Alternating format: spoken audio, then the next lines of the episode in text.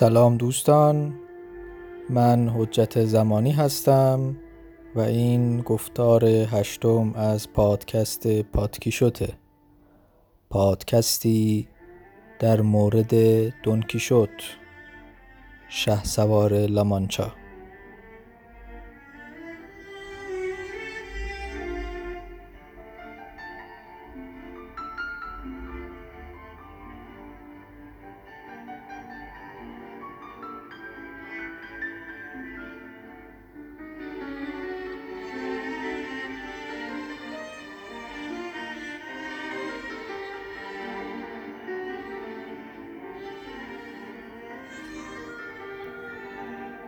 فصل یازدهم در باب ماجرایی که بر شد با بزچرانان گذشت.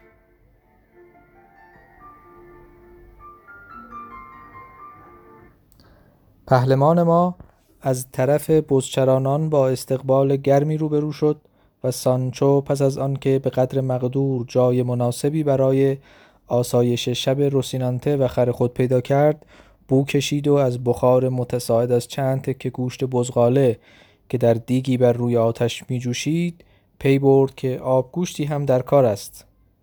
در همان دم دلش می‌خواست ببیند اگر گوشت ها خوب پخته است بیدرنگ قدری از آن را به شکم خود سرازیر کند. ولی بزچرانان او را از این زحمت معاف داشتند یعنی دیگ را از روی آتش برداشتند. سپس چند تخت پوست گوسفند بر زمین گستردند و به سرعت سفره دهقانی خود را پهن کردند و آن دو بیگانه را از صمیم قلب دعوت کردند تا با هم غذا بخورند. ششتن از بزشرانان که آن شب در آقل حضور داشتند به دور پوست های گسترده حلقه زدند و با تعارفات آری از نزاکتی که از دنکی شد تقاضا کردند بر سر لاوک چوبینی که وارونه به جای صندلی نهاده بودند بنشیند. دونکیشوت نشست و سانچو در خدمتش ایستاد تا با جامی که نه از بلور بلکه از شاخ بود به ارباب خود نوشابه بدهد. ارباب چون او را ایستاده دید گفت سانچو برای آنکه از هرچه محسنات در حرفه پهلوانان سرگردان است آگاه شوی و بدانی که این طایفه در هر منصب و مقامی که باشند در جهان با چه عزت و حرمتی مورد استقبال و احترام واقع می شوند من میل دارم که تو همینجا در جوار من و در مصاحبت این نیک مردان بنشینی و با من که ارباب و ولی نعمت قهری تو هستم یکسان باشی. از بشقاب من بخوری و از جام من بنوشی زیرا درباره عالم پهلوانی نیز همچون عشق می‌توان گفت که همه چیز را با هم برابر می‌کند. سانچو گفت بسیار متشکرم ارباب ولی من می‌خواهم این نکته را به حضور حضرت عالی ارز کنم که اگر چیزی برای خوردن در بساط باشد تنها هم در گوشه بیستم مانند وقتی که زانو به زانوی امپراتور بنشینم و یا از آن بهتر نیست خود را سیر خواهم کرد.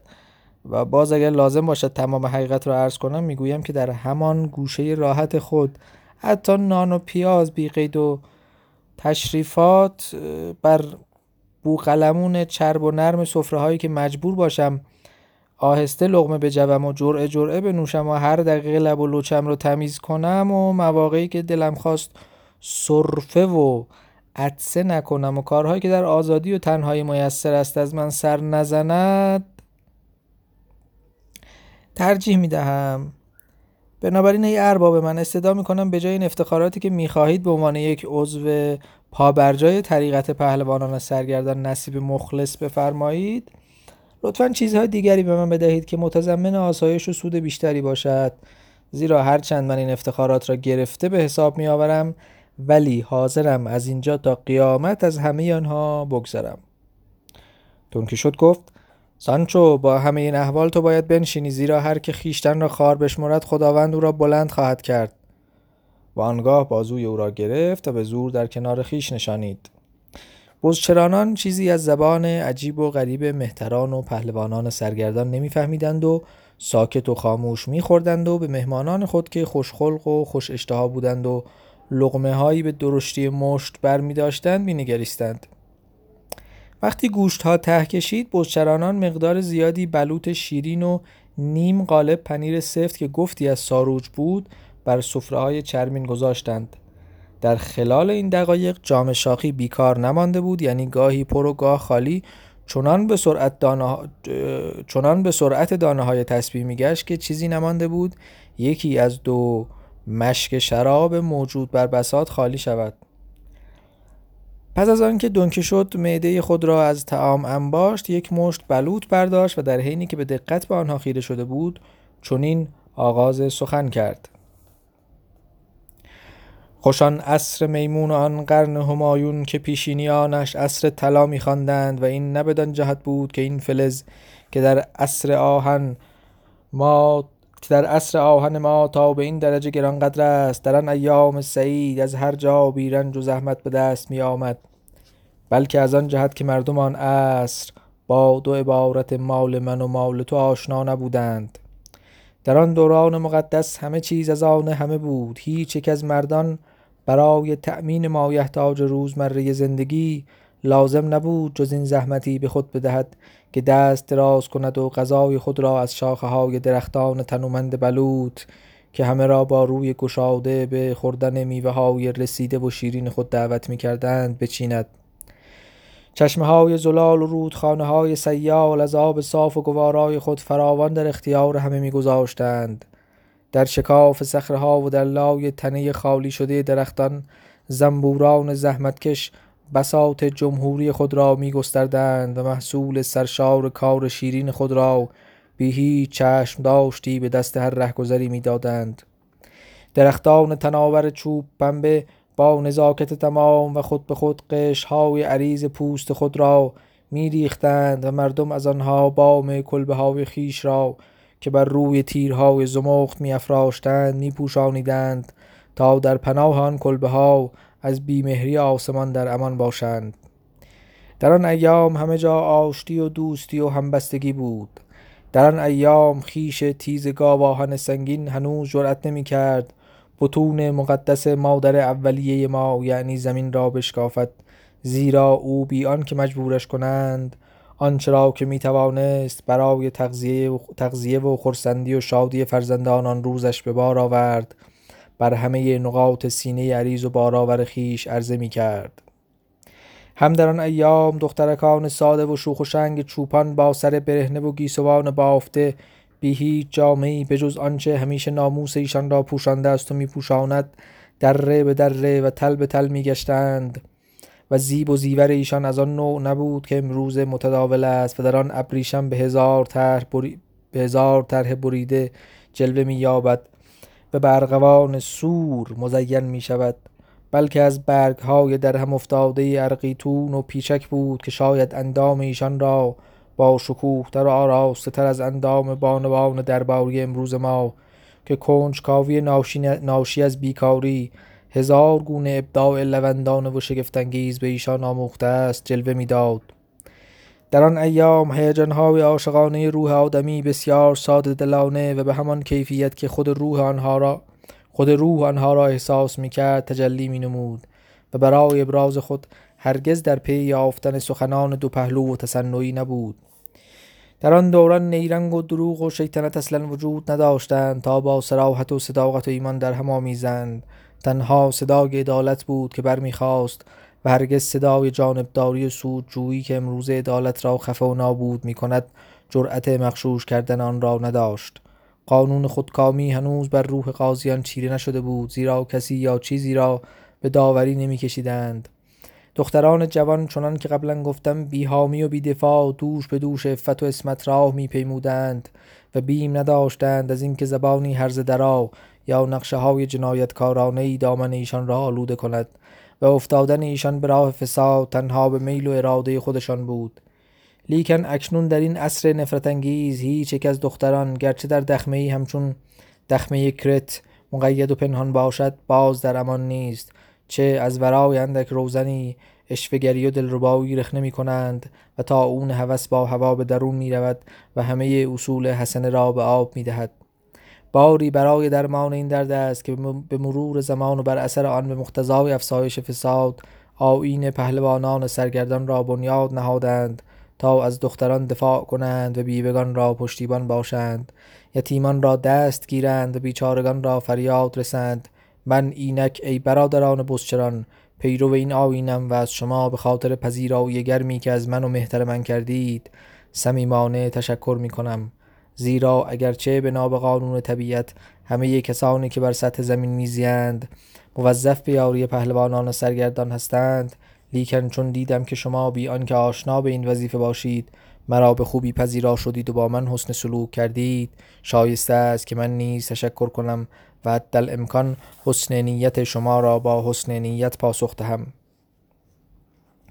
تمام این خطابه مفصل را که مختصر کردن آن به خوبی امکان پذیر بود پهلوان ما از آن رو ایراد کرد که از دیدن بلوط هایی که بر سر سفره آوردند به یاد قرن طلایی افتاد و این خاطره او را به هوس انداخت که آن نطق قرار را برای بزچرانان بکنند و ایشان بی آنکه کلمه ای به او جواب بدهند مات و مبهوت به او گوش می‌دادند. سانچو نیز خاموش بود ولی بلوط شیرین می‌خورد و دم به دم به مشک دوم شراب که برای خنک شدن به درخت چوب پنبه آویخته بودند سرکشی می‌کرد. نطق دونکی شد بیش از صرف شام طول کشید و همین که پهلوان خاموش ماند کی از بزچرانان گفت جناب پهلوان سرگردان برای اون که حضرت عالی به حق ادعا کنید که ما به فراخور توانایی خود از شما پذیرایی کرده ایم می‌خواهیم باز وسیله خوشی و سرگرمی شما را فراهم آوریم. مقصود این است که یکی از یاران ما که باز آمدنش چندان به طول نخواهد انجامید آوازی برای شما بخواند. این مرد جوانی است بسیار زیرک و بسیار عاشق پیشه که سواد خواندن و سواد خواندن و نوشتن هم دارد. از این گذشته نوازنده است چیره دست و ربابی می نوازد که هوش از سر آدم می رو باید بزچران هنوز از گفتن این سخن فراغت نیافته بود که از دور آهنگ رباب به گوش رسید و دیری نگذشت که رباب زن نیز پیدا شد. او جوانی بود تقریبا 22 ساله و بسیار خوش سیما. یارانش از او پرسیدند شام خورده یا نه؟ و او جواب داد آری. آنگاه کسی که او را معرفی کرده بود رو به وی کرد و گفت آنتونیو از این قرار تو می‌توانی ما را با ساز و نوای خود قدری محسوس کنی تا این عالی جناب مهمان ما بداند که در کوهستان ها و جنگل ها نیز کسانی که موسیقی بدانند پیدا می شوند ما از هنر و استعداد تو برای او صحبت کرده ایم و می‌خواهیم خودی نشان بدهی تا دروغگو از آب در نیاییم. بنابراین من از تو خواهش می‌کنم که بنشینی و آهنگی از آهنگهای عاشقانه خود را برای ما بخوانی. همان آهنگ که عموی کشیشت برای آن شعر ساخته و به مذاق مردم ده بسیار خوش آمده است. آنتونیو گفت به چشم اطاعت می‌کنم و بی آنکه ناز و تهاشی کند بر تنه بریده درخت بلوطی نشست ربابش را کوک کرد و لحظه بعد اشعار زیل را به آوازی بسیار دلکش خواندن گرفت. قلالای عزیزم گرچه تو حتی با چشمان خود که زبان خاموش عشق است چیزی به من نگفته ای ولی می‌دانم که مرا میپرستی. چون می‌دانم که از راز دل من آگاهی به خود اطمینان می‌دهم که مرا دوست داری. زیرا راز عشق وقتی از پرده برون افتاد هرگز قرین هرمان نخواهد بود. قلالای عزیزم راست است که تو بارها به من ثابت کرده ای که روحی به صلابت مفرق داری و در آن سینه سفیدت دلی از سنگ نهفته است. لیکن از پس پاکی ناز و تهاشی پاکی ناز و تهاشی تو گوشه قبای امید را می‌بینم. اگر عشق همان نزاکتی است که تو از خود نشان می‌دهی یقین دارم سرانجام امیدهای من همان خواهد بود که خود میپندارم. و اگر حسن خدمت بتواند دل سنگی را نرم کند آنچه من توانستم برای تو بکنم امید مرا نیکو نیرو میبخشد. زیرا هرچه هم عنایت تو کم بوده باشد حتما بیش از یک بار دیده ای که من همان لباس روز یکشنبه را به افتخار تو دوشنبه نیز به تن کردم. چون عشق و زینت هر دو به یک راه می روند من همواره خواستم در چشم تو دلربا جلوه کنم. من به خاطر تو از رقص گذشتم و بی نیازم از اینکه آهنگهایی را که تو شبانگاهان و یا به هنگام خواندن خروس سحری شنیده ای به یادت بیاورم. من همه اشعاری را که در وصف جمال تو سرودم بر نمی شمارم. اشعاری که با همه راستی میانه مرا با چند تن از دختران دوست تو سخت به هم زده است. روزی که تو را می ستودم ترازا دل بروکال گفت فلانی میمونی را می پرستد و پندارت فرشته است و این به خاطر زیورهای بیشمار و گیسوان مصنوعی و حسن و جمال دروغی نیست که خود عشق را نیز می فریبد من او را دروغگو خواندم او رنجید پسر عمویش به دفاع از او برخاست و مرا به مبارزه طلبید و تو خود دانی که, من چه... که او چه کرد و من چه کردم. من تو را سرسری دوست نمی دارم و ابراز عشقم به خاطر این نیست که تو رفیقه من شوی. نیت من پاکتر از این حرف هاست. کلیسا گره های مقدسی دارد که همان بندهای ابریشمینند. تو سر خود را در خم این بند بگذار تا ببینی که من نیز چگونه سر خود را می‌گذارم.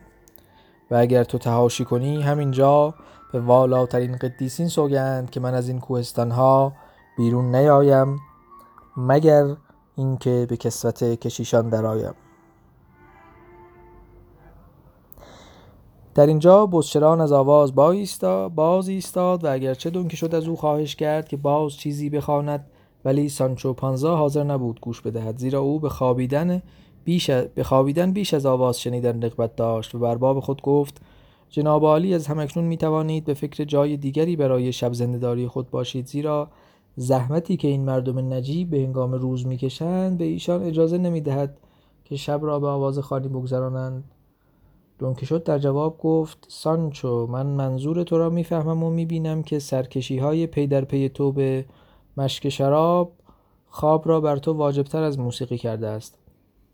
سانچو گفت سبحان الله من اینجا کسی را نمی‌بینم که به خواب اظهار بیمیلی کرده باشد. دونکیشوت گفت بسیار خوب تو مجازی هر طور دلت می‌خواهد رفتار کنی ولی برای کسانی که حرفه مرا دارند شب زنده داری برازنده تر از خواب است. هازا سانچو چه خوب است که تو یک بار دیگر بر گوش من مرهم بگذاری زیرا درد آن بیش از حد طاقت است. سانچو به اجرای دستور برخاست ولی یکی از بزچرانان همین که زخم گوش دونکیشوت را دید گفت مترس من دوایی دارم که فورا گوش شما را درمان خواهد کرد و بلافاصله برگی چند از اکلیل کوهی را که در آن نواحی فراوان بود چید و جوید و با قدری نمک مخلوط کرد و سپس آن معجون را بر زخم گوش پهلوان گذاشت و محکم بست و به او اطمینان داد که دیگر نیازی به طبیب نیست. از غذا راست گفته بود. فصل دوازدهم. در باب آنچه یکی از بزچرانان برای دونکیشوت و یاران حکایت کرد. در همین اسنا پسرک دیگری از آنان که آزوقه از ده برای چوپانان می آوردند از راه رسید و گفت رفقا هیچ می دانید که در ده چه خبر است؟ یکی از ایشان گفت ما از کجا بدانیم؟ تازه وارد گفت بسیار خوب پس بدانید که امروز صبح کریسوستومو معروف آن طلبه چوبان وفات یافته و مردم زمزمه می کنند که مرگ او به خاطر عشق مارسلا یه شیطان دختر گیوم توانگر بوده است. همان دختر که با لباس چوبانی در بیابانها می گردد یکی از بزچرانان حرف او را برید و پرسید گفتی به خاطر مارسلا؟ پسرک گفت بلی گفتم به خاطر او و حسن کار در این است که وصیت کرده است او را مانند اعراب در صحرا و درست در پای همان صخره که چشمه لیخا از زیر آن جاری است به خاک بسپارند زیرا چنان که از قول خود او نقل می کنند آن مرحوم مارسلا را نخستین بار در پای همان چشمه دیده بوده است. و او وصیت های دیگری هم کرده است بنا به گفته متصدیان امور تصفیه کلیسا هیچ کدام قابل اجرا نیستند و عمل به آنها را بد می‌دانند زیرا از همه آنها بوی کفر و زندقه می آید و اما دوست صمیمی او آمبروسیو که مانند وی طلب است و به لباس چوبانی ملبس در جواب همه این حرفها می‌گوید که باید همه وسایای کریسوستومو بیکم و کاست اجرا گردد و به همین جهت است که اکنون در ده قوقایی است. از مردم می‌گویند که باید با آنچه آمبروسیو و سایر یاران چوپان او می‌گویند عمل شود. فردا جنازه را با تشریفات باشکوهی در همان جا که گفتم به خاک خواهند سپرد و بقیده من این مراسم بسیار تماشایی خواهد بود. و من اگر یقین نداشتم که فردا لازم نبود حتما به ده برگردم به تماشا می‌رفتم بزچرانان گفتند ما نیز چنین خواهیم کرد و از بین خود یکی را به قید قره خواهیم گذاشت تا بزهای همه را نگاه دارد. یکی از ایشان گفت حق با توست پدرو ولی لازم به این همه زحمت نیست چون من به جای همه شما میمانم. و نتصور کنی که این نشانه از گذشته من یا از فقدان حس کنجکاوی من است بلکه دیروز خاری به پای من خلیده است که نمی‌گذارد قدم از قدم باز بردارم. پدرو گفت با این وصف این مطلب چیزی از امتنان ما نسبت به تو نمیکاهد. آنگاه دونکیشود از پدرو خواست تا به او بگوید که آن جوان ناکام و آن دخترک چوپان که بودند. پدرو در جواب گفت آنچه من می‌دانم این است که متفوی متوفی یکی از نجیب زادگان بسیار متمول و ساکن یکی از قصبات واقع در این کوهستان بود. او سالها در دارالعلم سالامانکا به تحصیل گذرانده و سرانجام به ده خود بازگشته بود و شهرت داشت که بسیار دانشمند و اهل کتاب و مطالعه بود و نیز می‌گویند مخصوصا در علم ستاره شناسی متبهر بود و می‌دانست که ماه و خورشید در آن بالاها چه می کنند چون او با دقت و صحت تمام اوقات خصوب و کسوب را تعیین می کرد شد سخن او را برید و گفت رفیق خصوف و کسوف درست است نه خصوب و کسوب. و آن عبارت است از تاریک شدن گاه این دو مشعل فروزان آسمانی. ولی پدرو که اهمیتی به این جزئیات نمی‌داد در دنباله داستان خود گفت او همچنین پیش بینی می‌کرد که سال سال فراوانی است یا قاطی سال. بعد شد سخن او را برید و گفت حتما منظورتان قحط سال است. پدرو گفت قاطی سال یا قحطی سال هر دو یکی است. به حال لاقل آن عده از خیشان و دوستان او که به حرفهایش اعتقاد داشتند و از نصایح او پیروی می‌کردند همه از پیشگویی های او ثروتمند شدند.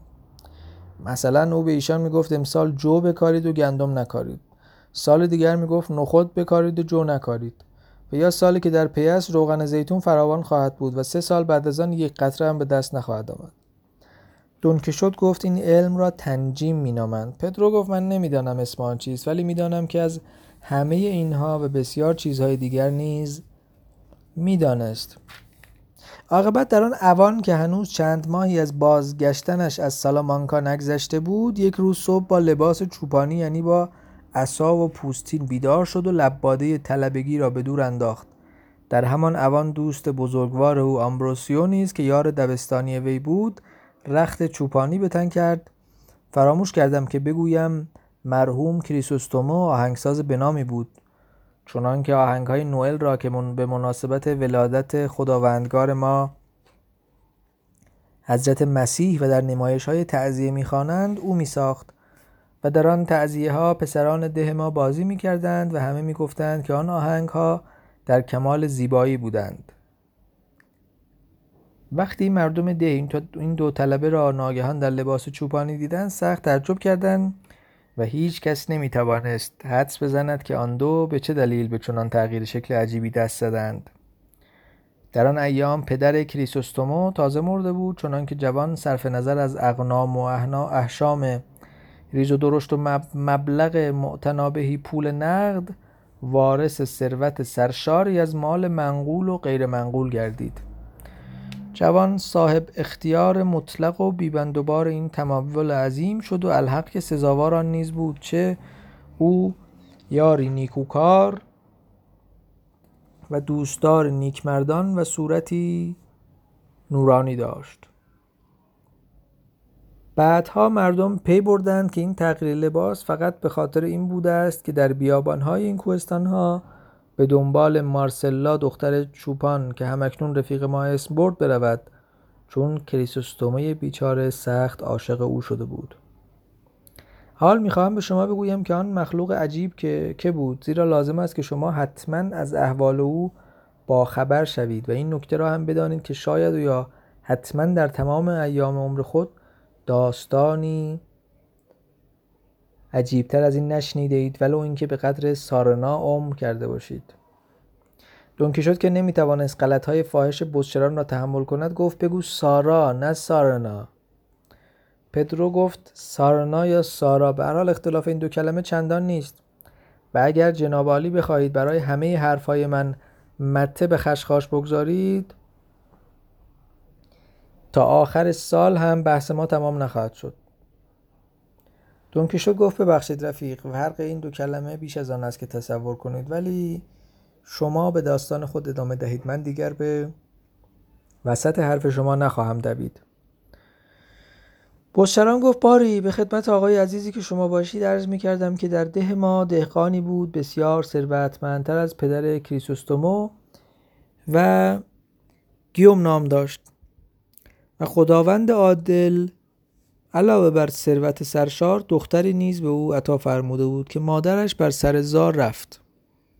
از این مادر محترمتر در تمام نواحی زنی نبود. به نظرم می آید که آن صورت زیبا را که نیمی خورشید و نیمی ماه بود هنوز می بینم به خصوص که او کتبانوی قابل و برای فقرا دوستی مهربان بود. چنان که من معتقدم که هم امروز روحش در بهشت خداوند آرامیده است. شوهرش گیوم از قصه مرگ چنین زن خوبی زندگی را بدرود گفت و دخترش مارسلا را که هنوز خردسال ولی بسیار ثروتمند بود تحت قیمومت یکی از اعمامش که یکی از کشیشان وظیفه وظیفه خار ده بود گذاشت. کودک به سال و به جمال بزرگ شد چندان که مادرش را که از حسن و جمال بهره کافی داشت به یاد ما می آورد و حتی مردم معتقد بودند که دختر یک روز در زیبایی از مادرش سر خواهد بود. از غذا چنین نیز شد. زیرا همین که او به سن 14 الی 15 رسید کسی نبود که او را ببیند و خدا را از اینکه مخلوقی به این زیبایی آفریده است ستایش نکند. و اغلب نیز از عشق او دیوانه باز میگشتند امویش او را منزوی و مستور نگه می داشت و با این وصف سیت زیبایی فوقلاده او چنان در همه جا پیچید که نه تنها جوانان ده بلکه بزرگزادگان مقیم فرسنگ ها دور در آن حوالی امویش را به سطوح می آوردند و از دختر خواستگاری می کردند. لیکن امو که به شیوه یک مسیحی کامل ایار به سرات مستقیم خود می رفت گرچه بیمیل نبود دخترک را پس از رسیدن به سن ازدواج به شوهر بدهد معهازا نمی‌خواست او را برخلاف میلش مجبور به وصلت کند. و البته به سودی هم که از نگاهداری ثروت سرشار دخترک در صورت تأخیر هرچه بیشتر در ازدواج او می‌برد توجهی نداشت. و به ایمانم قسم که مردم در شب زندداری های خود در ده این حرف ها را منباب تمجید از کشیش نیکسیرت می‌گفتند. مخصوصا جناب سرگردان من می‌خواهم شما بدانید که در این آبادی های کوچک مردم از هر چیزی حرف می‌زنند و خود را نخود هر آشی می‌کنند. و شما نیز مثل من می‌توانید این مطلب را به ذهن بسپارید که کشید کشیش باید بیش از اندازه خوب باشد تا بتواند مریدان خود را مجبور کند که همه جا و به خصوص در دهات از او به نیکی یاد کنند. شد گفت این عین واقع است ولی خواهش می‌کنم ادامه بدهید زیرا هم داستان بسیار خوب است و هم شما آقای پدرو. آن را با لطف تمام حکایت می‌کنید. پدرو گفت امیدوارم که از لطف جناب آقا محروم نمانم و اصل همین است. باری بدانید که امو هر خواستگاری را که می آمد به برادرزادهش پیشنهاد می کرد و از صفات او تمجید می نمود و به وی اصرار می ورزید که شوهری با به طبع خود برگزیند. دختر هرگز جوابی جز این به امو نمی‌داد که فعلا میل ندارد شوهر کند و خود را ناتوانتر از آن می‌بیند که بار خانداری را به دوش بکشد. امو در قبال این معازیر که به نظرش عاقلانه میآمد دست از اصرار بر می داشت و صبر می کرد تا دختر قدری بزرگتر شود و بتواند شوهری به میل دل خیش برگزیند. چه در این باره با خود می گفت و چه خوش می گفت که پدر و مادر نباید فرزندان خود را برخلاف میل خودشان به ازدواج مجبور کنند. باری یک روز صبح بود که مارسلا آن دخترک بیزار از خلق بیان که کسی انتظار آن را داشته باشد چوپان شد و در جامعه چوپانی آفتابی گردید و بیان که عموی او و همه مردم ده بتوانند وی را منصرف کنند با دختران ده به صحرا رفت و نگاهداری گله خود را خود بر عهده گرفت. و باور کنید به محض اینکه او در میان مردم ظاهر شد و زیباییش از پرده برون افتاد چه بگویم که چند تن از جوانان ثروتمند از نجیب زادگان و دهقانان همه مانند کریسوستومو به لباس چوپانی در آمدند و به سودای او سر به صحرا گذاشتند. یکی از آنان چنان که می‌دانید مرحوم کریسوستوموی خودمان بود که می‌گفتند آن دختر را نه تنها دوست می داشت بلکه می پرستید ضمنا تصور نشود که مارسلا پس از برگزیدن آن زندگی آزاد و بیبند و بار حتی به ظاهر کاری برخلاف افت خود کرده باشد. برعکس شرافت خود را چنان زیرکانه حفظ کرده است که تمام جو... از تمام جوانانی که در خدمت او هستند و به او اظهار عشق می کنند یکی نتوانست است و نخواهد توانست مدعی شود که مارسلا اندک نویدی به برآوردن آرزوهای او داده است. و او با آنکه نه از مجالست چوبانان گریزان است و نه از مصاحبت ایشان با آنان بسیار دوستانه رفتار می کند مل و از همین که یکی از آنان نیت خود را مبنی بر ازدواج که اصولا پاکتر و مقدستر از آن نیتی نیست به وی ابراز می کند او چنانش از پیش خود میراند که گویی دست به اسلحه برده است. به نحوی که شر این دختر برای ده با چنین اخلاق و چنین رفتار به مراتب بیش از زیان شیوع بیماری تاون است.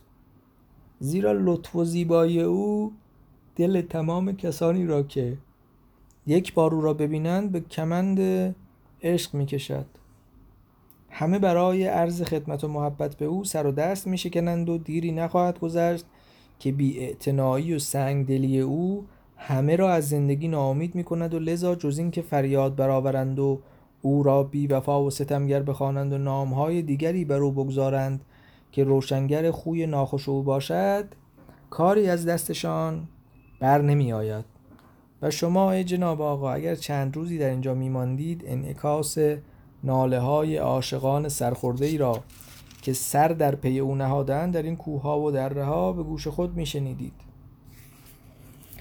در نزدیکی این کلبه ها محلی است که در حدود 20 سی درخت تناور قان در یک جای آن جمعند و در میان آنها درختی نیست که نام مارسلا بر پوست صاف آن نوشته و حک نشده باشد. اغلب نیز روی اسم مارسلا تاجی نقش شده است و گویا عاشق خواسته است بگوید که معشوق او در خور پادشاهی کشور حسن است. اینجا چوپانی آه می کشد و آنجا چوپان دیگری ناله سر داده است.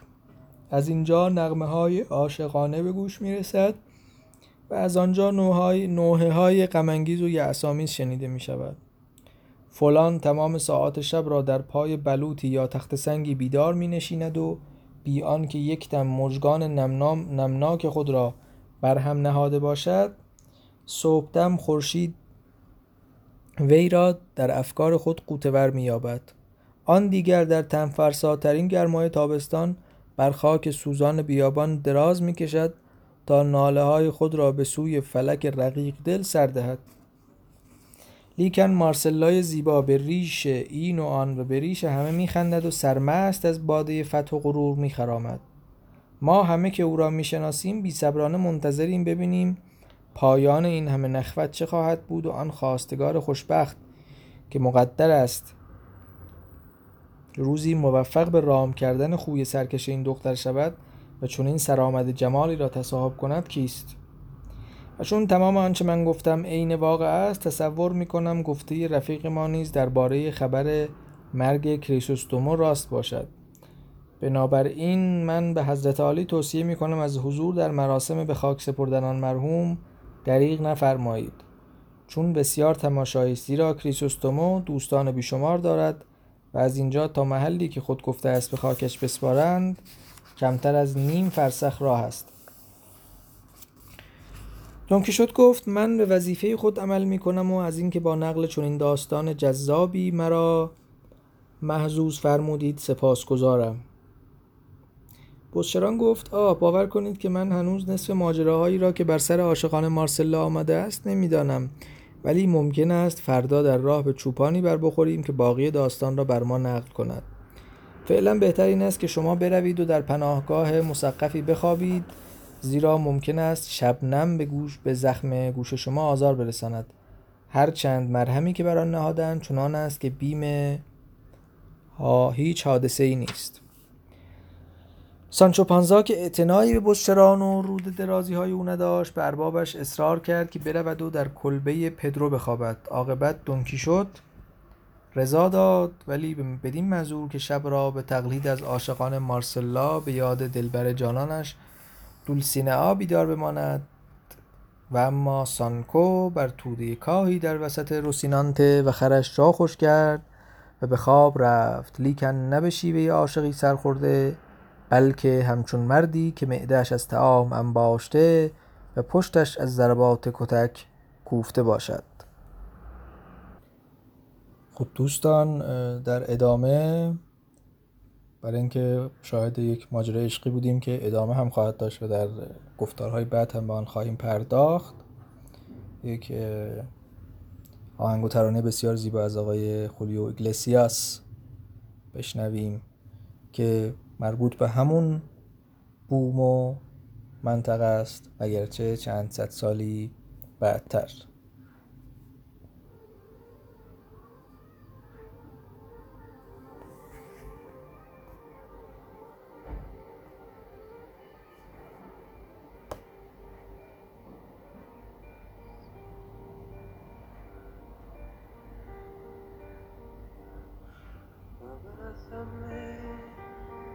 Y no me digas nada, solo abrázame. Me basta tu mirada para comprender que tú te irás.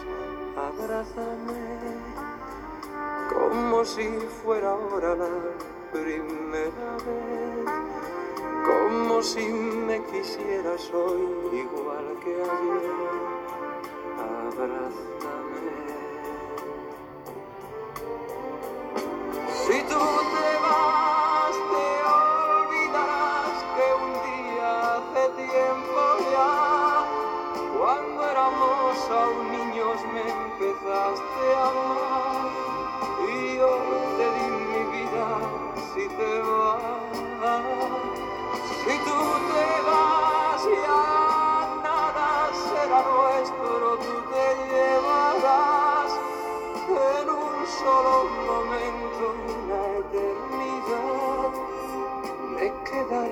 sin nada si te vas.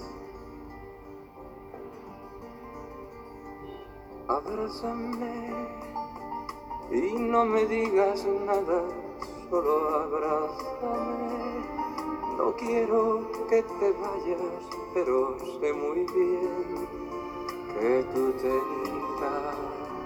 Abrázame como si fuera ahora la primera vez, como si me quisieras hoy igual que ayer. Abrázame.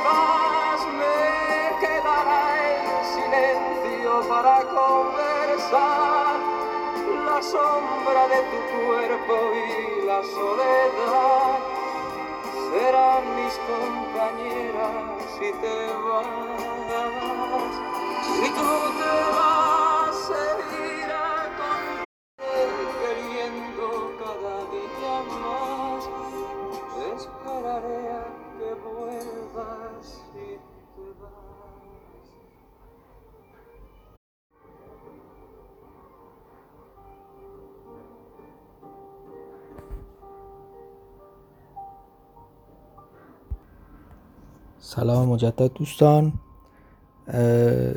چندان در واقع چیزی سختی نبود توی این دو فصل که به نیاز به توضیح داشته باشه و فقط یک توضیح که اون جریان تعذیه که صحبت شده بود ازش در حقیقت از در واقع چون ترجمه فرانسه است این داستان ترجمه لف دیو هست که نمایشات پر استعاره مذهبی بوده که تو قرون وسطا تو اروپا و مخصوصا تو اسپانیا رواج داشته و به نوعی شبیه بوده به این تعذیه ها و شبیه خانی هایی که در کشور خودمون هست و برای اینکه تقریب بشه به ذهن استاد قاضی از این کلمه استفاده کرده بود وگرنه خب اون معنا رو نمیده. و یه توضیح دیگه این که چند تا اسمی که توی این دو فصل بودن به تلفظ فرانسویشون اومده بودن یعنی کریزوستوم آمبرواز و مارسل که من اونا رو سعی کردم که به همون در واقع نوعی که بودن توی اسپانیایی بیان کنم. یعنی از این جهت تصرف کردم در متن ترجمه. و دیگر همین. خب ما رسیدیم به یک جایی که یواش یواش یک بخش مهمی از دون کیشوت و داستانش آغاز میشه و این کتاب و آن اینکه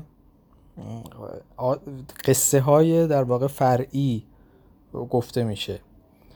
که اینجا قصه کریسوستومو و مارسلا هست که فقط مربوط به این دو فصل نیست ادامه, ادامه دار خواهد بود. و بعدها هم داستانهای دیگری در فصول مختلف گفته میشه. یعنی حکایت این دونکی شد صرفا این نیست که او یهو بلند شد و خواست که ستم دیدگان جهان رو در واقع نجات بده. از دست ستم یک سری داستان فرعی دیگر هم هست که داستان عاشقانه توشون هست داستان جنگی توشون هست و انواع و اقسام اینجور داستان ها و خود و تو این داستان ها و حرف هایی که دونکیشوت می‌زنه ما می‌بینیم که چقدر این آدم عاقل هست برخلاف اون سیستمی که خودش داره و توی داستان خودش مجنون هست. در واقع آدم مخبتی است. در اونجا خیلی عاقل و حرفای خوبی می‌زنه. کما اینکه توی همین یکی دو فصل هم دیدیم که یکی دو باری که در واقع سعی کرد صحبت کنه راجع به این قضیه. خب یه سری غلط املایی گرفت که اونها هیچ ولی به نحوه در واقع روایت پدرو هم در واقع اشاره کرد و گفت که خیلی خوب دارید روایت رو تعریف می‌کنی و در حقیقت از خود نویسنده ستایش کرد. چون در واقع نویسنده داره از زبان پدروی بزچران این داستان رو برای ما میگه. و خب این یک شگرد هست که را نویسنده برای اینکه خب هی وضع داستان رو عوض کنه و از یک نواختی در بیاد راوی ها رو عوض می‌کنه قصه های جدید میاره توی کار. و اون چیزی که خودش قراره بگه رو از زبان یکی دیگه میگه. که اینجا پدرو بوشیران است و ما می‌تونیم البته این شکایت رو داشته باشیم و این نقد رو بکنیم که خب خیلی با در واقع انگار اصول قصه گویی آشناستین بزچران و ما می‌تونیم بگیم که خب خیلی سروانتس شاید نتونسته اون قصه رو به طور طبیعی در دهان این بزچران بگذاره ولی به حال این شگرد رو حداقل استفاده کرده که داستان رو از زبان چند نفر دیگه بیان کنه. و بعد اینکه خب اون اول یک آدمی میاد و میگه که شنیدید که توی ده چه خبر شده و بعد این توضیحات رو میده یک مقدمه به ما میده و ما بعد میریم توی یک داستان مفصلتر که بعد مفصلتر هم میشه و این خیلی به خود داستان دونکی شد مربوط هست که چون خودش میگه که آقا یک نفر دیگری نوشته این رو من دارم از روی اون در واقع بیان می‌کنم. بعد دوباره تو خود همون داستان هم یک سری روایت دیگری بیان میشه. این همونجور که چند گفتار گذشته هم گفتم این خیلی در واقع امر مهمی است در دونکی شد این لایه لایه بودن روایت ها اینکه هی ما یادمون میره کی الان نویسنده است کی راویه این رو کی گفته کی مترجم نویسنده واقعی این داستان چیه؟ و سروانتس ما رو لای چند روایت در واقع رها می‌کنه و ما دیگه اینجا چندان چون ردیابی این دیگه سخت میشه دیگه کی گفته کی نگفته دیگه ما از در واقع تعقیب راوی و تعقیب نویسنده دست برمیداریم. اگرچه بعد که اون جریان جلد دوم پیش میاد که خود خود سروانتس میاد میگه آقا من گفتم. و این یکی از ببینیم 400 سال پیش این رو در واقع 400 و تقریبا من به 2020 415 سال پیش این رو برای اولین بار چاپ کرده. خب خیلی وقت بیشتر احتمالا می نوشته شما اون اون موقع این در واقع عقل رو داشته این شعور رو داشته که بتونه در واقع همچین شیرت های استفاده کنه برای بیشترش هم میگم یه قسمت عمده ایش برای سانسور هست. یه قسمت عمده ایش رفع دخل مقدر هست که آقا بعدها به او بگویند که آقا تو مثلا خب این چرا مثلا این همه علیه دونک شد بد گفتی یا مثلا فلانجا فلان حرف زدی فلانجا علیه مسیحیت صحبت شد فلانجا علیه حکومت صحبت شد همه اینها در واقع هست. ولی باز به هر حال در روزگار ما این شگرد روایی خیلی بسیار دلنشین و درخشان جلوه می‌کنه. بوشرانان رو اینجا میاره. و اون خطابه ای که شد در مورد در واقع اون دوران طلایی و این در واقع به قول چیز اساطیر الاولین که اینها پیش هم در واقع زندگی می‌کردن همه آدم ها و هیچ مشکلی نبود از این چیزها خیلی هم زیاده. این در واقع می‌خواد این دوتا خیلی چیز ساده است شگرد ساده است. این سطح فکر رو و سطح در واقع نگرش این دوتا موجود این دوتا طبقه رو یعنی یک ایدالگو که همانا دونک باشه و چند تا بوسچران که خب از طبقات پایین جامعه هستن پچروس هستن. اینها مثلا نه سوادی دارن نه چیزی و کار خودشون رو می‌کنن. و این باز از اون نوع کارهایی است که سروانتس آورده تا یک تنزی درست کنه از تقابل این دوتا. و دیگر اینکه باز اون تقابل سانچو و دونکه شد رو هم داریم. و این مهربانی بوسچران ها و اون طبقه فروده است که اینها رو به مهمانی دعوت می کنند و اون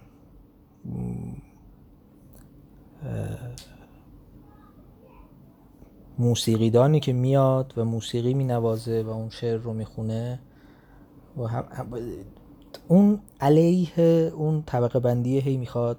خیلی ریز و خیلی پنهان تا حدی علیه اون طبقه بندی جامعه و اون فاصله طبقاتی و اختلاف طبقاتی یک چیزهایی بگه. و خیلی از چیزهایی که حتی شما که توی حروف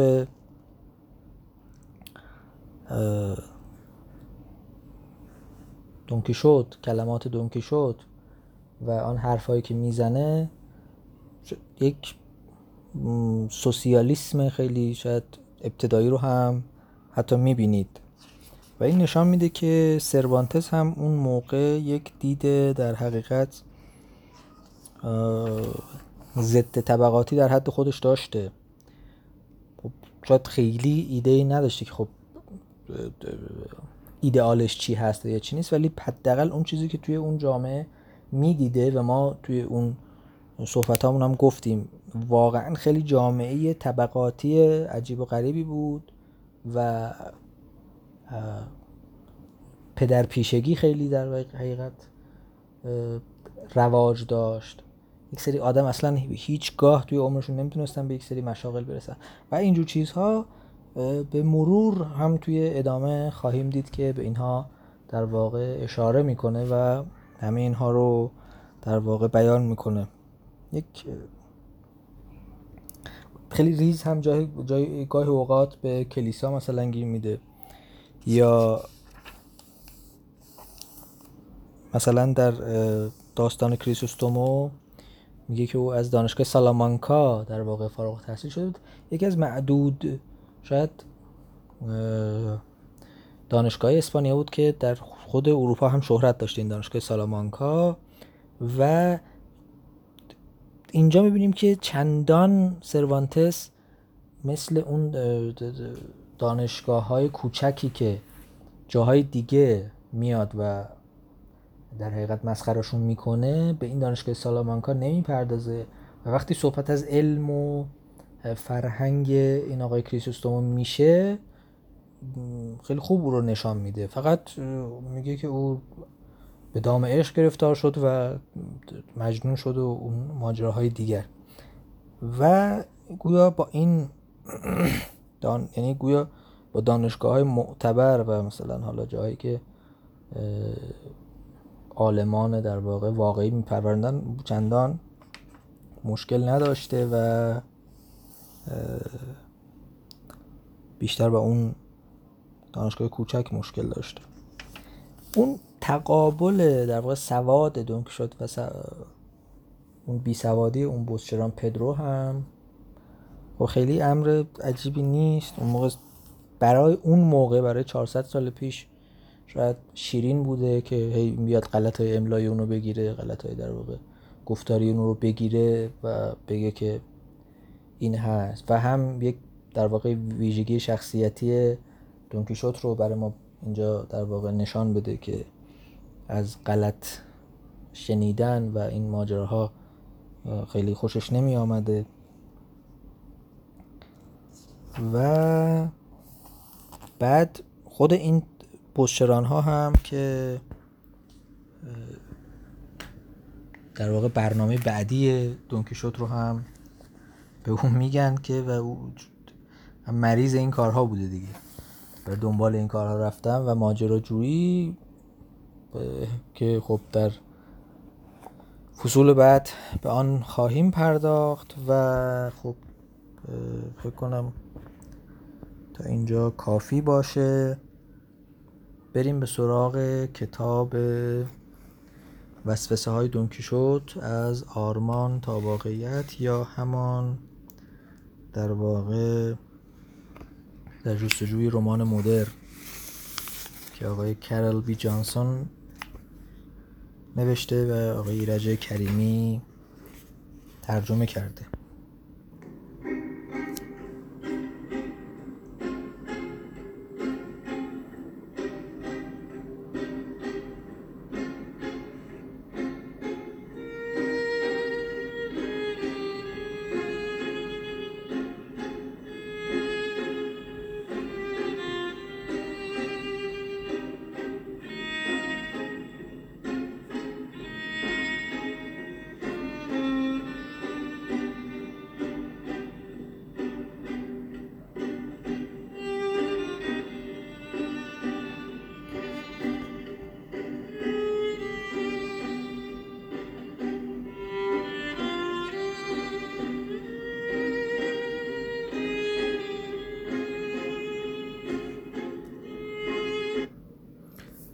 دوستان چون بقیه اون فصل اول به چند تا فصل از دونکیشوت مربوط می‌شد که ما هنوز نخوندیم و به اونجا نرسیدیم.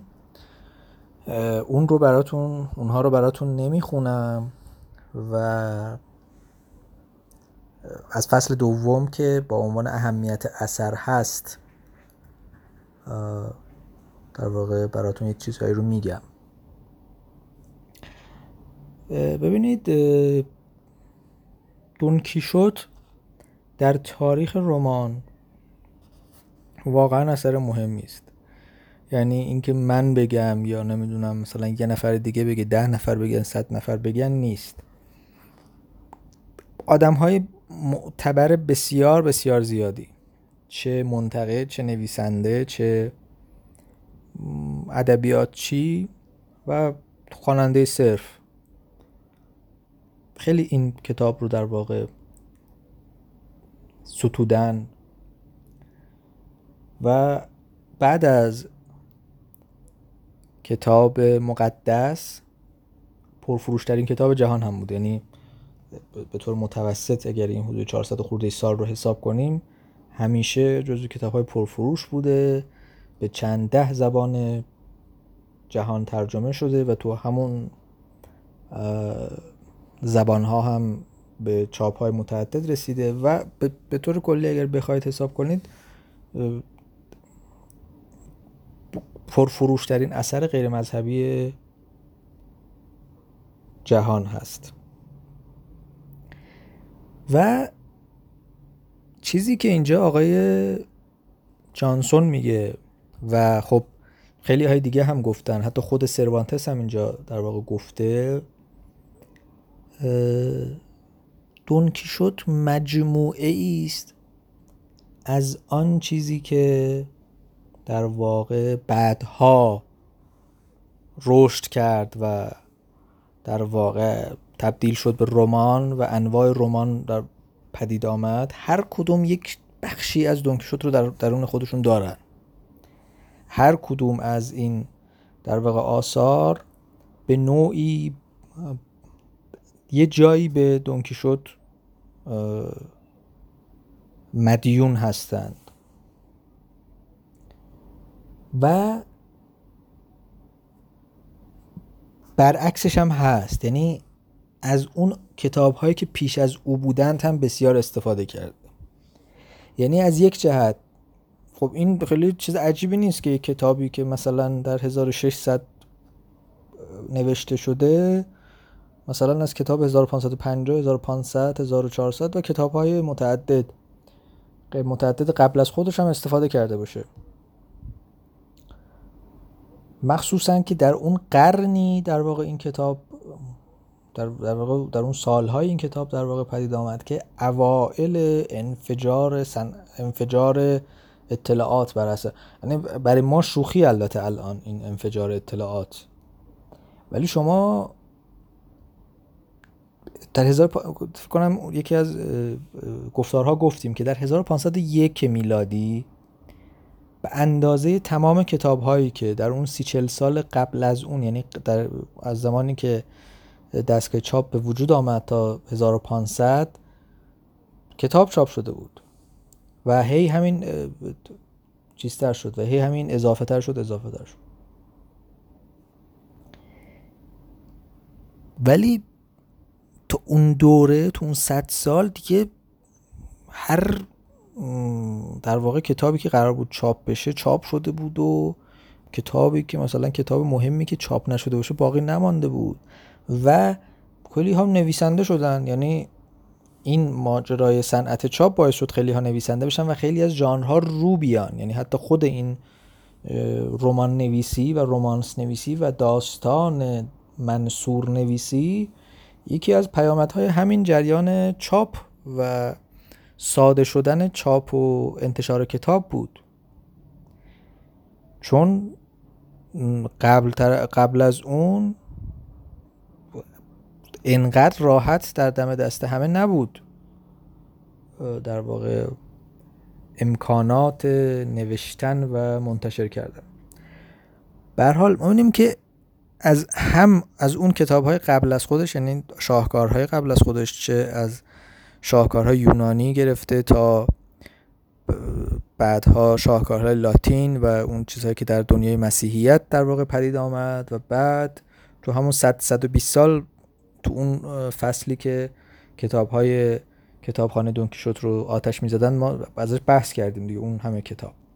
از همه اینها استفاده کرده. خب چیز عجیبی نیست. خب ولی خب پرخانی و در واقع مطالعه زیاد سروانتس رو میرسونه. ولی اینکه این داستان حاویه به قول آقای جانسون یک جوانه بود که بعدها رشد کرد و در همه رو... هیچ رمانی نیست که در واقع مدیون نباشه. بدونش این چیز عجیبی است از قول لایونل تریلینگ منتقد مشهور آمریکایی آقای جانسون آورده که به نحو موجهی کل تاریخ رمان رو میشه همچون نسخه هایی از تم دونکیشوت دونست. رمان های درست حسابی مشهور. مثلا اینجا چند تا مثال آورده تام جونز تام جونز فیلدینگ. که خیلی تام جونز رو بخونید میگه خیلی به در واقع سروانتس نظر داشته. ویلهلم مایستر گوته سرخ و سیاه استاندال موبیدیک ملویل مادام بواری که در حقیقت میشه گفت مادام بواری رو به نوعی دونکیشوت زن دانست یعنی دونکیشوت زنانه دانست. در دونکیشوت خواندن رمان‌های سلحشوری او رو در واقع مجنون کرد. در مادام بواری خواندن داستانهای عاشقانه مادام بواری رو برد تو یک دنیایی که واقعی نبود. و هاکلبری فین که در واقع هاکلبری در نقش دونکیشوت به نوعی و جیم در نقش سانچو پانسا. نویسندگان مثل فیلیپ راش، جان اروین، کورت وونگات، الیاس کانتی، میلان کندرا اینها هم توی قرن بیستم و در واقع به نوعی نویسندگان معاصر ما هستند که از اون جوانه استفاده کردن. از چیزی که بهش میگن اصل سروانتسی. و اون امکانهای اون اصل رو در واقع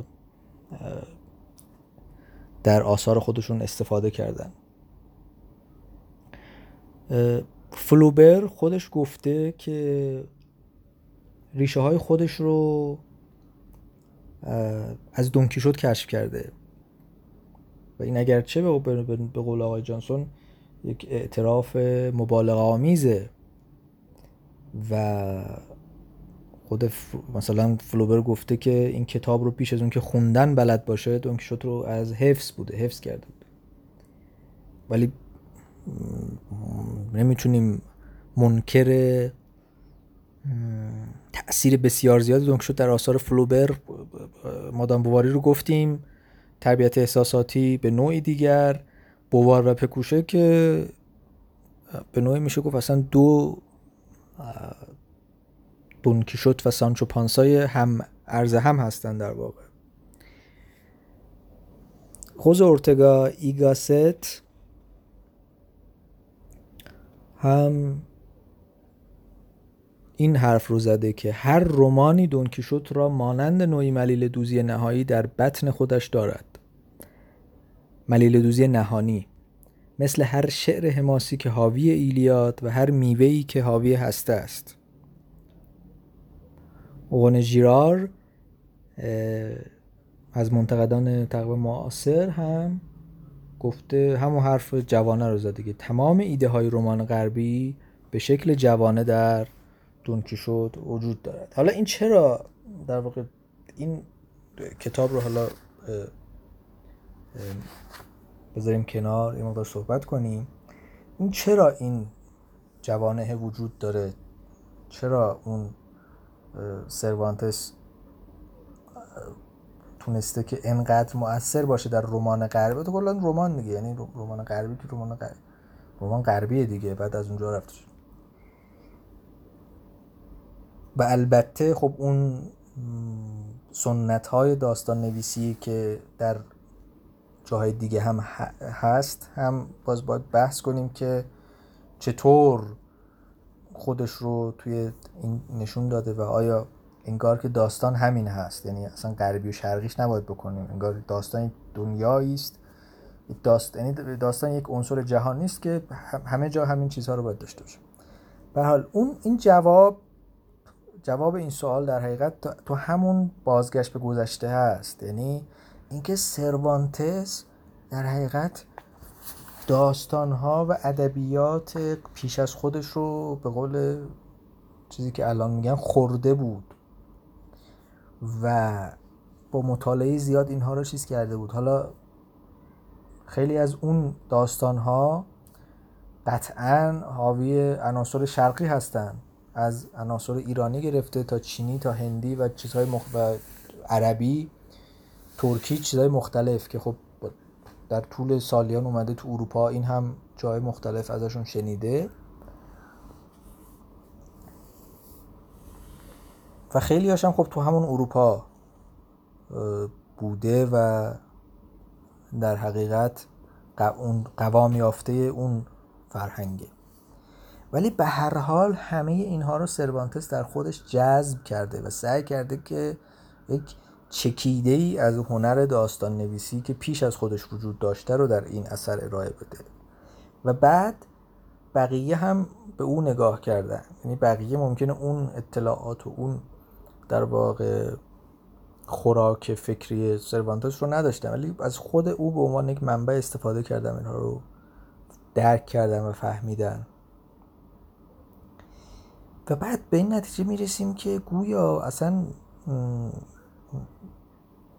چون یک منبع بوده برای تمام داستان پیش از خودش در داستانهای بعد خودش تأثیر گذار بوده. یعنی نابغه است چون همه اینها رو اوورده توی کارش. ولی شاید ما بگیم که خیلی ابداعات عجیب و غریبی از خودش توی داستان ارائه نداده. چرا هست؟ یعنی دونک شد تو مثلا 1500 یک نفر نمی‌تونست بنویسه. و صد در صد و کسی دیگری غیر از سروانتس نمی‌توانست بنویسه. و یقینا حاصل نبوغ هست.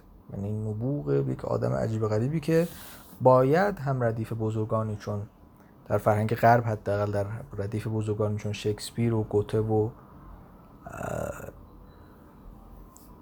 پروست و دانته و اینها در واقع قرار بگیره.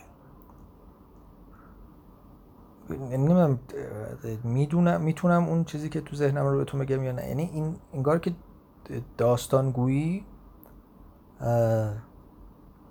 و اون آدم نابغه تو داستانگویی نبوغش از اینجا برمیاد که توانسته همه چیز قبل از خودش رو بخوره هضم کنه و بعد اون در واقع چکیده و خلاصه که بلده رو حالا شاید خیلی استاره زشتی میشه ولی مثلا بیاره بالا. و این داستان بشه دونکی شده از توش در بیاد. و چیز دیگری که سفر و در واقع حرکت و در واقع رشد خیلی در واقع یک بنمایه خیلی قدیمی هست. تو همه حماسه ها هست و همه داستان ها هست. داستان خوب هست. و این هم ممکنه توی در واقع این کار تأثیر داشته باشه. و تمام آدم هایی هم که البته خودشون از سروانتس به نوعی تقلید کردن این نبوغ رو داشتن که اون تقلید رو تبدیل کنن به یک اثر بدی. توی ادبیات خودمون خیلی حافظ رو از این جهت مثال می‌زنن شاید خیلی کلیشه شده ولی خب برای اینکه بهتر درک کنیم این چیز رو اون هم مثال خوبی است که از همه آدم های قبل از خودش در واقع اون دانسته هاشون رو گرفته و تبدیل کرده به یک چیز دیگری که اصلا با اون چیزی که در واقع شما می‌بینید منبع حافظ بوده اصلا یک فاصله نجومی داره. به هر حال این این پیش بینیه به نظر من به خاطر همون پس بینیه است. این رو می‌خواستم بهتون بگم. یعنی چون از قبل خودش استفاده کرده و بعد خودش تاثیر داشته. و البته خب یه سری ابداعات مثلا توی بالا در ادامه خواهیم دید که خیلی چیزهای بدی هم در این اثر اتفاقات شد قبل از او نبوده. ولی اون هم باز به این علت هست که آثار قبل از خودش رو در واقع بسیار خوب خونده بوده. و صرفا هم این هم البته بگم صرفا هم داستان نویس و یا مثلا ادیب نیست که از دونکی شد الهام می‌گیره یا در واقع اون عقایدش رو در دونکی شد پیدا می‌کنه. خیلی از فلاسفه خیلی از متفکران هم این مسئله رو داشتن. و به قول آقای جانسون خیلی از این انقلاب ها و خیلی از چیزهای فکری رو هم حتی پیش بینی کرده بوده. سروانتس خردگرایان صده هجدهم رومانتیک های صده نوزدهم رئالیست ها و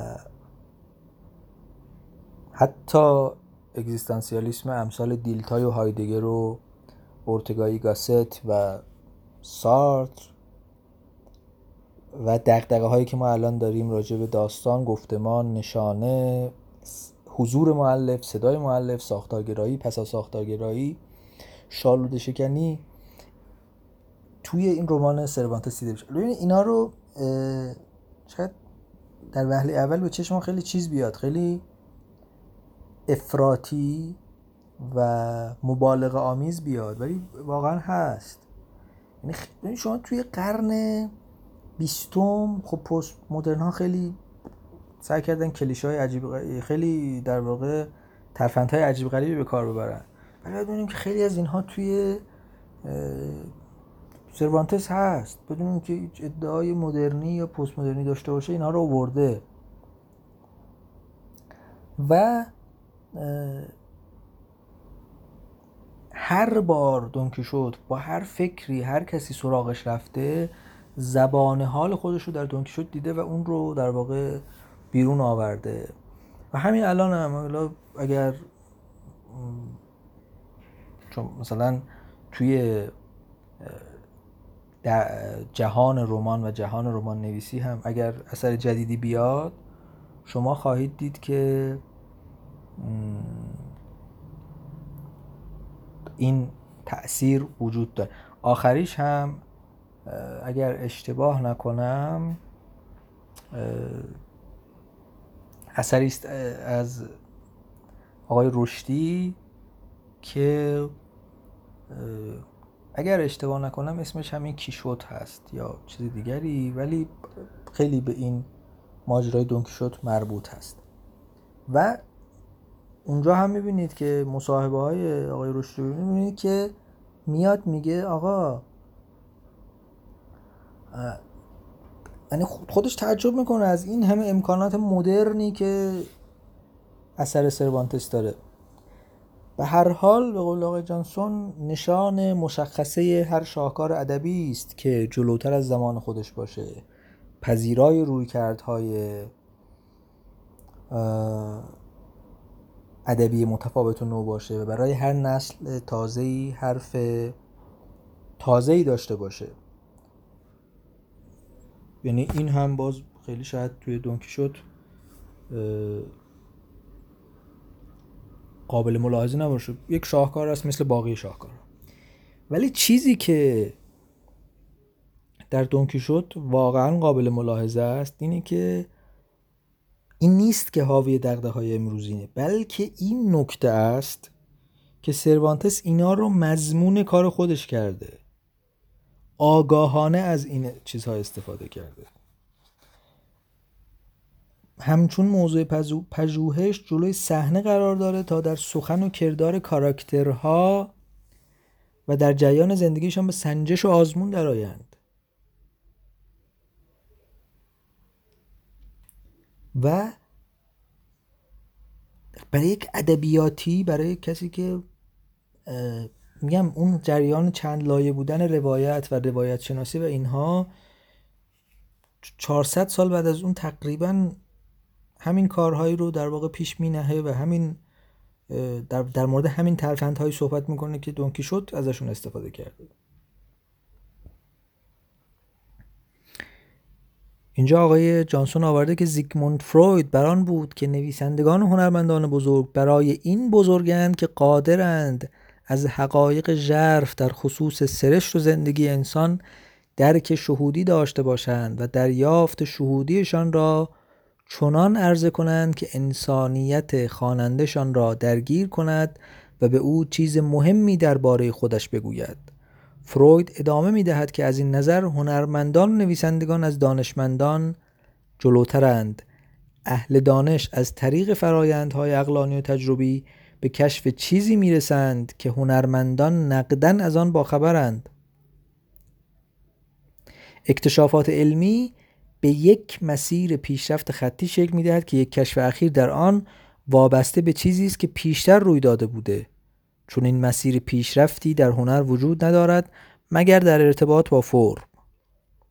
که البته این در ارتباط با فرم هم باز شما می‌بینید که تو خود همین سروانتس و یا حتی جاهای دیگر کتاب های دیگر می‌بینیم که خیلی از فرم بازی ها و این بازی های شکلی که توی نیمه دوم قرن بیستم دیگه شورش در اومد ببینیم که تو خیلی از اون آثار استفاده شده.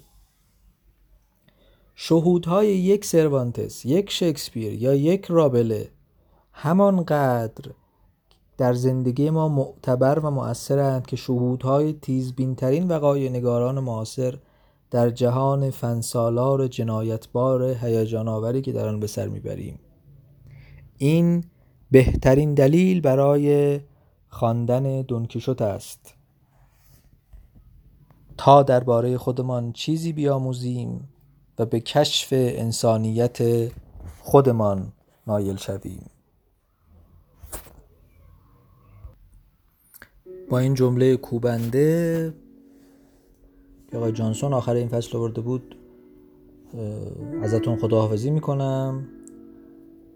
امیدوارم که به زودی گفتار نهم رو هم بتونم ضبط کنم و امیدوارم که از این گفتار هم لذت برده باشید و چیز تازه‌ای یاد گرفته باشید.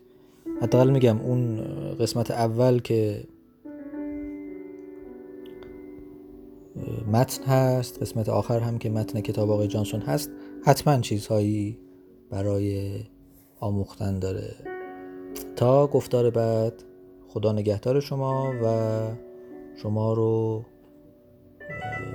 دعوت می‌کنم به شنیدن این پیانو دو پاسی از آقای فابریتسیو پاترلینی.